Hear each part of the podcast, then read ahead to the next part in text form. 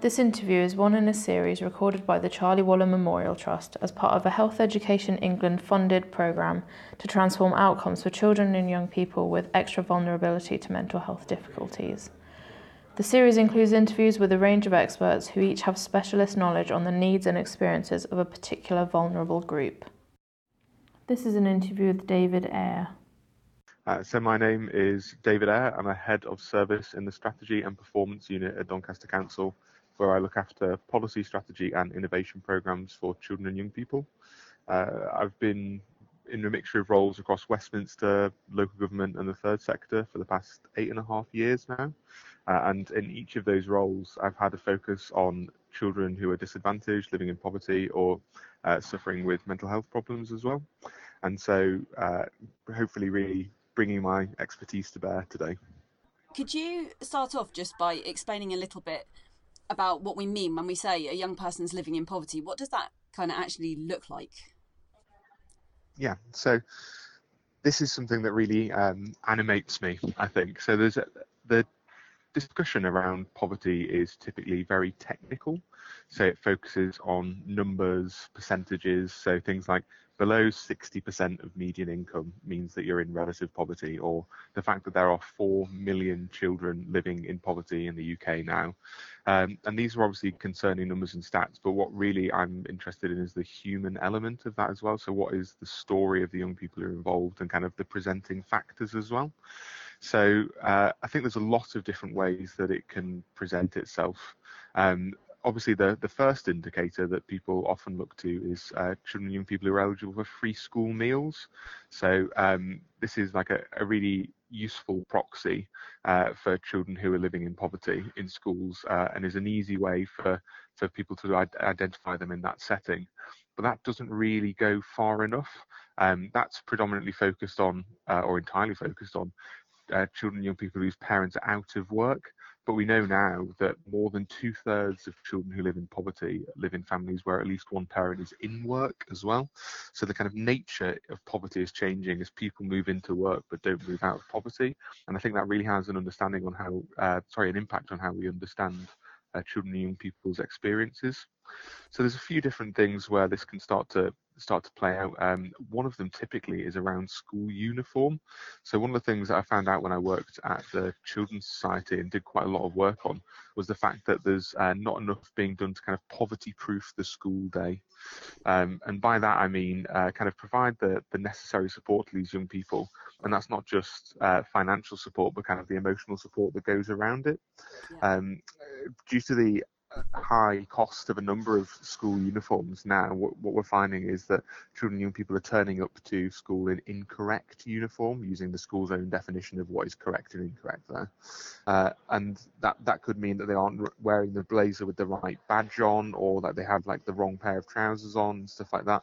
And so you get it from a school perspective that it looks like they're kind of disobeying the rules of the school, when really it's the case that parents aren't in a position to afford the more expensive kind of branded school uniform, and that can lead to them being excluded as well. So uh, they, they miss out on their education. So there's a negative impact associated with that. But there's also an element of it in terms of peer relationships too. So you can see it playing out in terms of uh, bullying in certain instances as well, where children and young people are, are, kind of stigmatized by their peers for appearing to be different in some way. Yeah. Uh, and that's as a result of their inability to afford the cost of school. So that's a really, that's a really crucial one.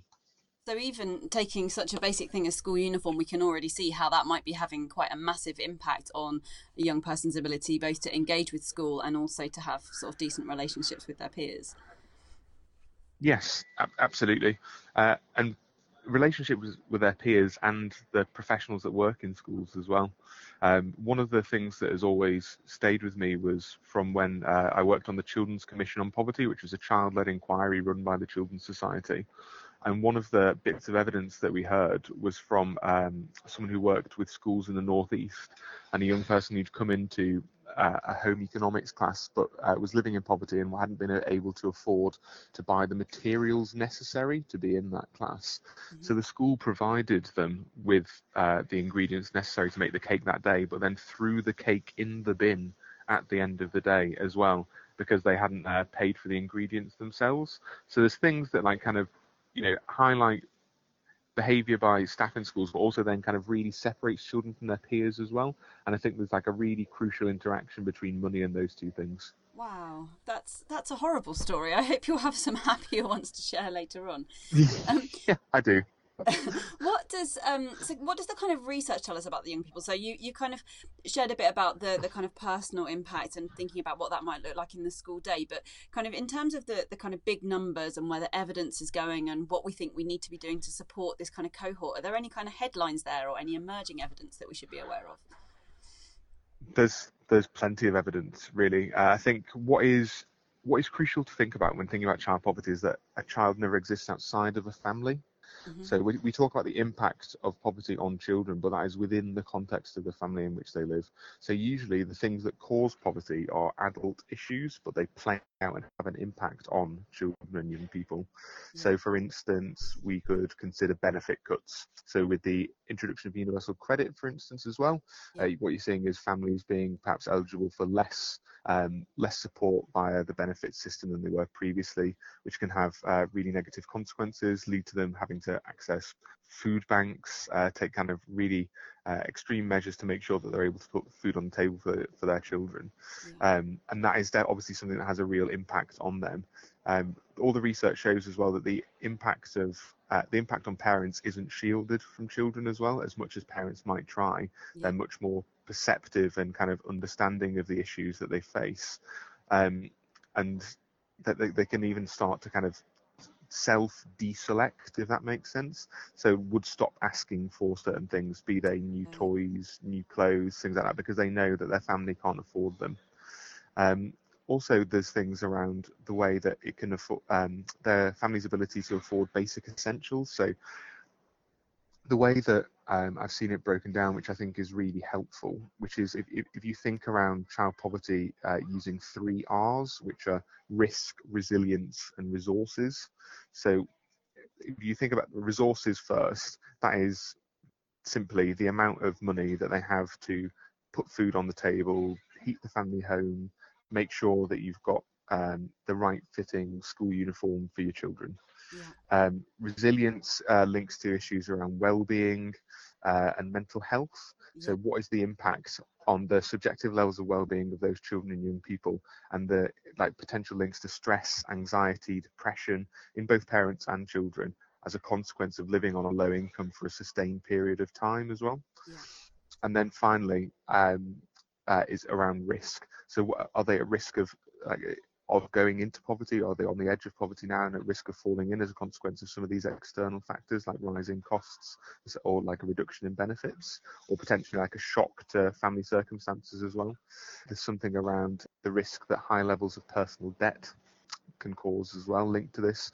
And finally, also the fact that uh, higher numbers of disadvantaged children and young people are more at risk of running away from home, at risk of uh, mental health problems, at risk of CSE, you, you kind of you name it, uh, and the, the, combination of those risk, resilience, and resources really is how it um, how it pans out.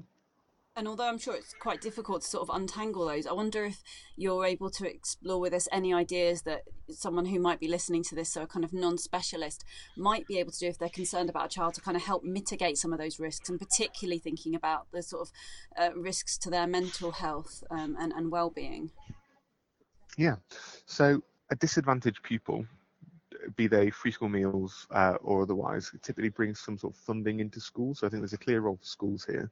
So you have the pupil premium, um, which is money, money that follows uh, disadvantaged pupils, and that can be used flexibly by schools. So they can pay for uh, extra staff time to focus on uh, academic side of support.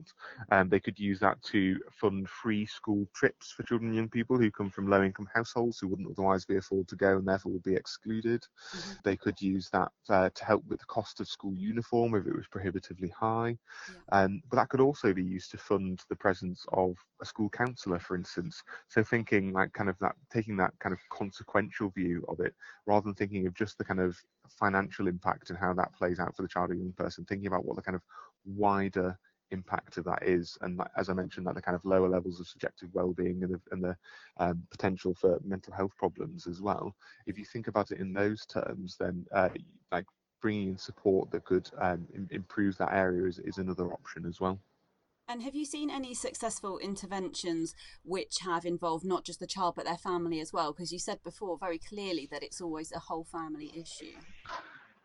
I think there's uh, different examples really. There's schools used to be kind of community hubs, and I suppose with the increased academisation of schools, there's been a slight reduction in that. But I think like there's networks that exist within local authorities, for instance, which could be particularly helpful. Mm-hmm. So you have the examples of uh, the, the, shift from children's centres to family hubs, and the fact that that now encompasses a much broader um, range of support that can be made available to the family. So that could be uh, that could include stuff around advice on benefits, making sure that they're getting everything that they're eligible for so that they can maximise their family income. That could be uh, support with kind of parenting classes and, and parenting techniques that they otherwise uh, wouldn't access so they can make sure that they're giving their child the best start in life. Uh, is, is that kind of wider, almost like softer support, if you will, that I think it, is proving to be uh, particularly helpful and uh, also kind of fitting in around the early help agenda. So rather than like waiting for anything to get through to the point where it's um, a statutory service which steps in to support a family, really thinking about like a more consent-based service model um, that, that means that like you know families are actively engaging because they want to and, and they know that they kind of trust the support that they're being given. And I think that model is particularly effective in, in affecting positive change, really. And is there anywhere that um, schools can kind of turn to if they're concerned or they want to see a kind of model of best practice? Are there sort of charities or websites or, or other things that you would recommend looking to? There's lots of charities, uh, certainly, who focus on the impact of poverty on children and young people. So, Children's Society are an excellent example. National Children's Bureau, Action for Children, Barnardo's, they all have some really excellent um, resources available on their websites uh, and also through the services that they run across the country, where they can offer kind of support and advice to professionals, parents, and anyone in between, really, for the best support that they can put in place for children living in poverty. Um, there's also um, plenty of support that's available through local authorities as well. So, like if families are struggling, um, they can go and get in touch, like I say, through these family hubs. And then finally, the uh, local organisations like Citizens Advice Bureaus are excellent as well at providing that kind of holistic support to families as well, pr- with a predominantly financial kind of angle to it, but like understanding the importance of that to the kind of wider the wider happiness of the family as well. Absolutely. And is there anything that we need to be aware of um, in terms of things not to do? So, if we're trying to engage with that young person or their family, is there anywhere where we might kind of commonly slip up? So, the thing that often comes out is kind of accidental uh, stigma that can be applied to them. So whether it's like a special mark in the register or a different um, a different kind of card because they're eligible for free school meals. Mm-hmm. Um, th- those are kind of classics where like children who are from low income backgrounds are made to feel slightly different from their peers. Yeah. And I think there's probably ways that um, schools and, and others can can mitigate against that by uh, doing stuff behind the scenes to make sure that the processes are in place Absolutely. so that like everyone gets what they need, but doesn't doesn't kind of make people feel different as well. And also there's things around like if, if it's if it's an issue to do with um, say a family's ability to pay for school meals if they aren't eligible for free school meals, making sure that they communicate directly with the family for that and not sending stuff through the children to go home because then that, that can then make them feel like they're in trouble uh, when really it's not their fault that they come from a low income household. Um, so the, the, this is kind of like this softer, kind of more understanding, more empathic um, sort of little bits that, that anyone can do really. So that comes back to this idea you mentioned before about kind of poverty proofing the school day. Um, what hmm. else mm. would you kind of add into that? So if a school was yeah looking to poverty proof, I, I, find that that's quite a useful term and a good aim for, for all of our schools. I think. Um, yeah, what what would that look like? So we, you talked briefly before about school uniform. Mm-hmm. So uh, there's also, like I say, school trips as well. So if a child is unable to afford a school trip, that uh, there have been instances where they're, they're left behind on those days and excluded from those school trips, which can have an impact both on their learning but also on their levels of well-being. So finding a way to make sure that those trips are as inclusive as possible. So considering the cost around that, I think is I think is really important. Um, and then also like the materials that could be needed for any particular course as well, uh, making sure that uh, children and young people aren't having to uh, de- self deselect from any particular options because of the cost of that. I think like education, uh, especially in the state sector, should be uh, free for all. So uh, making sure that they aren't having to make choices based on finances, uh, but rather on their kind of passions and interests uh, is really important. So, in terms of um, kind of promoting the well-being of these young people, it seems that m- most of it comes down to actually trying to kind of uh, mitigate or manage those sort of risk and resource type issues. Um, is there anything specific in terms of actual interventions to do with mental health or emotional well-being that you've seen work well? Uh, so, having done some research on this myself, uh, one excellent example that I saw was from a school in the West Midlands, um, and they'd done a lot around this. This was like thinking about poverty and also thinking about mental health as well, mm-hmm. um, and thinking about the support that they put on. And they had on extra classes for tuition uh, around exam times, which was obviously really helpful. So those uh, young people from disadvantaged backgrounds could be given the additional support that they needed to make sure that they could um, reach the levels of attainment which would give them the best kind of platform for success in the future. But alongside that, also making available provision around counselling, uh, be that kind of formal or informal, so that if there was any kind of stress, anxiety, depression, anything like that linked to um, exam times, and there was someone on hand to talk to them as well and make sure that they felt like they were able to address that side of the of the issue. So they were thinking about the educational side, but then also the kind of well-being related side of things as well.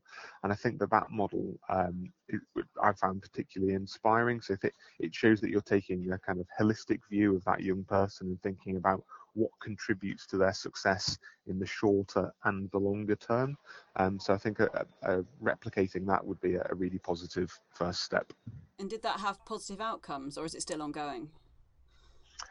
Uh, so that's still ongoing now. Um, what I suppose actually what's worth mentioning is wrapped around that as well was there was a, a, a kind of corridor with a number of rooms off it where, which offered the opportunity just for dropping in, so kind of diversionary activities, whether it was like if you were feeling stressed, you could pop in and play a game of table tennis, or you could like speak to one of your friends, or you could just have some kind of quiet time around that. And I think like all that sort of um, that sort of mixture of activity and support um, across a range of areas really is something that was that, from the anecdotal evidence that they shared with me really starting to bear some fruit both in terms of the, the happiness and the behavior of pupils like um, making sure and their engagement within lessons uh, and uh, they were really optimistic that that was going to translate into improved results as well.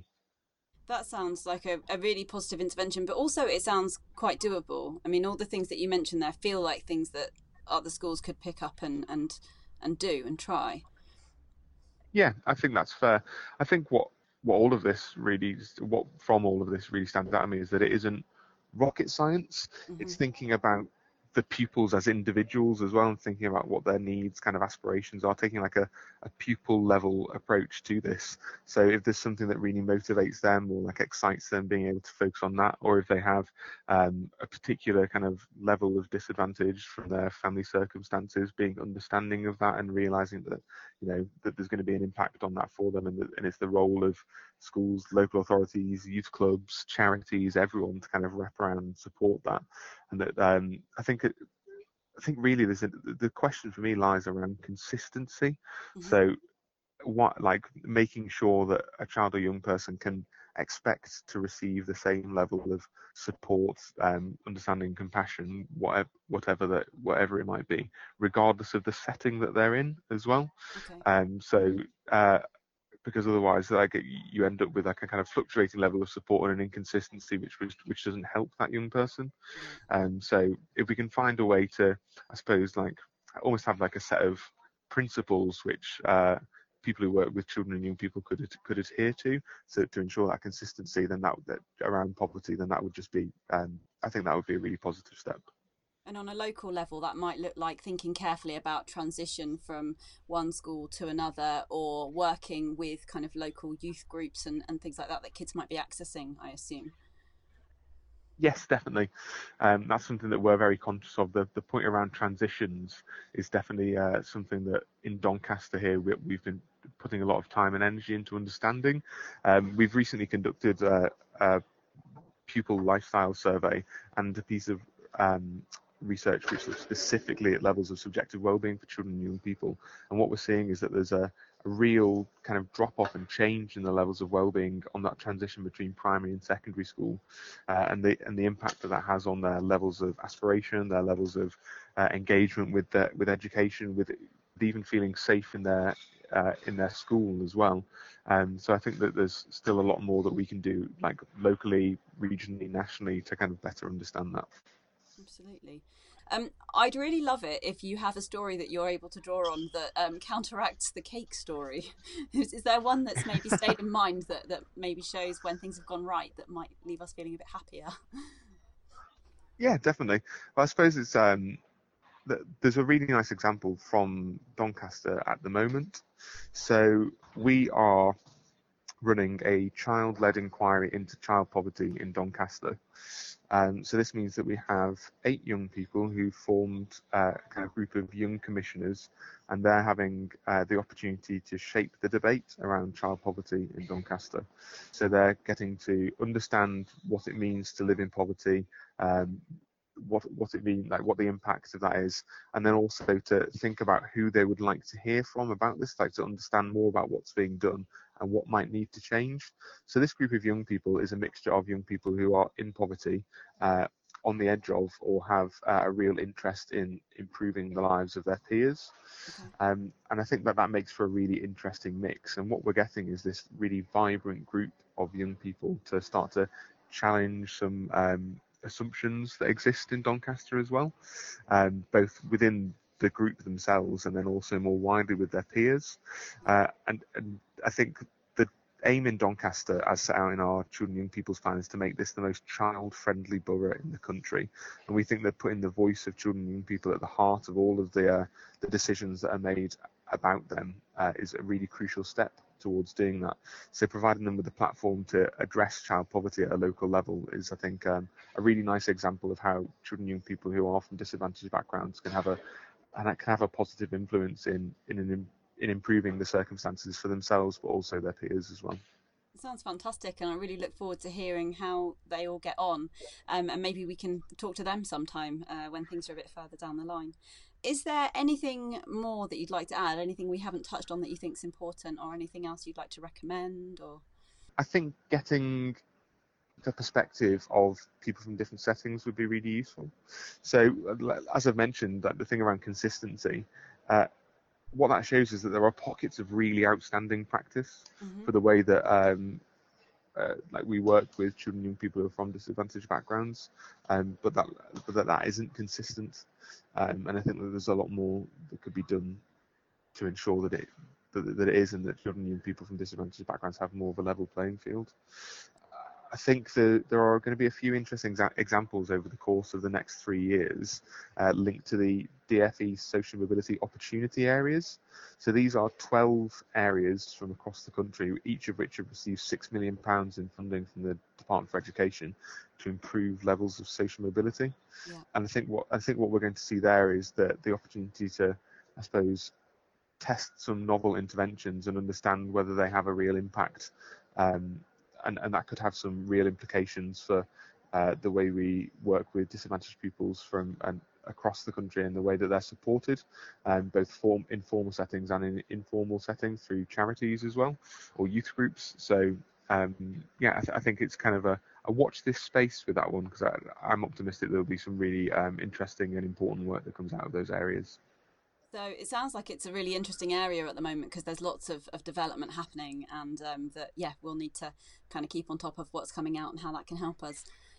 If someone's listening into this and some of the kind of warning signs and things that you've talked about have brought a young person to mind and they're worried, um, what's the most important or rapidly impactful thing they could do as soon as they stop listening now and go back to school or wherever they are with that young person? What's the one thing they could do? I think talking to that child to get their perspective, like to find out a little, a little bit more about them, to understand their story, to understand why things are the way they are. So not jumping to conclusions. So if someone comes in in the wrong school uniform, or if um, or if their uniform isn't clean, or if they're late for school, or you know thinking about the other commitments that they might have. So like for instance, like thinking about whether they're a young carer, thinking about whether that that they have um, problems at home. Maybe their school uniform wasn't clean because their mum couldn't afford to put the money on the prepayment meter to run the washing machine. You know, there's loads of different things where like if you if you look at it on the face of it, it can be very different to understanding the story. So I think taking the time to understand children young people's experiences and, and, and kind of building those connections with them so that you can better support them would really be my uh, yeah my, my top tip. Thank you for listening. If you have found this resource useful, please consider making a charitable donation to CWMT by texting TALK18 and the amount to 70070. And to learn more about the work of the Charlie Waller Memorial Trust, please visit cwmt.org.uk.